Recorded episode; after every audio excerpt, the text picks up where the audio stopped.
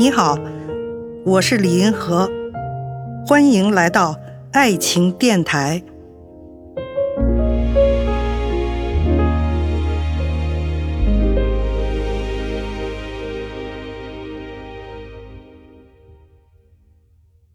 今天呢，讲一下人们陷入爱情的三要素，在什么样的情况下爱情能够发生？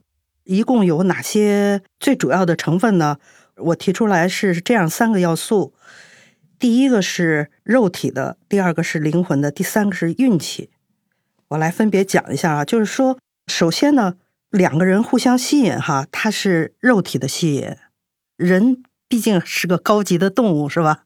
它还是动物，说到底，不管多高级，肉体的相貌啊、身材啊，各个方面，它能够。打动人，让人呢一下觉得特别的受吸引哈。所以呢，有些人对于明显的有身体残疾啊，或者是说长得比较丑啊什么的，他就不容易爱上，是吧？这个肯定是有关系的。这是一个肉体的条件，我觉得是占三分之一吧。第二个呢，就是。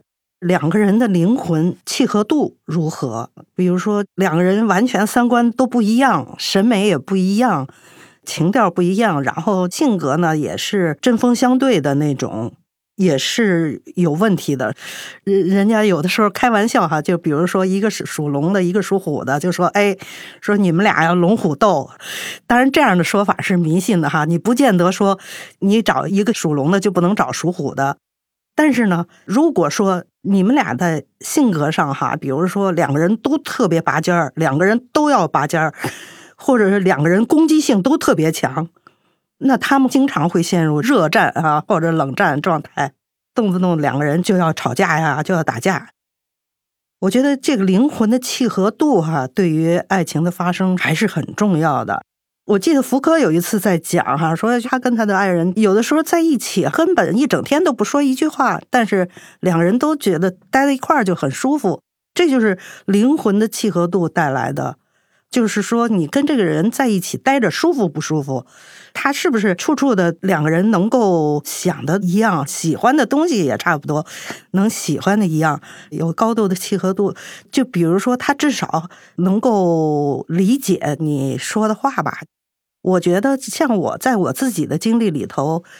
对伴侣哈，有时候会有那感觉，就是我们俩就是互相是肚里蛔虫一样，就是说他还没说呢，然后没说什么，我就能够知道他在想什么，就是两个人会共鸣到那个程度。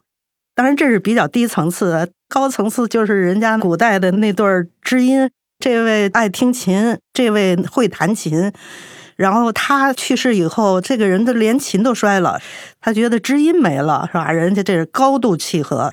在审美上的契合，我觉得这个呢也占三分之一吧，肉体三分之一，灵魂三分之一，那么还有三分之一是什么呢？就是运气，就是两个人应该是特别特别好的一对儿，但他们根本无缘相识。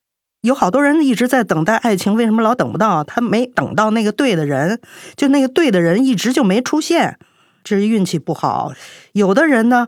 这个人出现了，但是呢，人家是已婚的，或者你是已婚的，然后你们也没法建立亲密关系，然后能够有机会相识、相知，过渡到相爱。我觉得好多时候确实是凭运气的，所以有的人运气不好，就终身在等待爱情。我做过一个中国女性的这感情与性的调查，哈，我记得有一位。五十多岁了哈，终身在等待爱情啊，一直也没有找到特别合适的人。呃，有的人就会说：“那你降低点标准不就行了吗？什么什么之类的哈。”可是从他本人来说呢，我觉得他也是运气不是太好。所以呢，我觉得一桩爱情哈，它的发生有这三个要素。如果三个要素都具备了的话，一个爱情就能发生了，看见爱，感受爱，遇到爱。我是李银河，我们下期再见。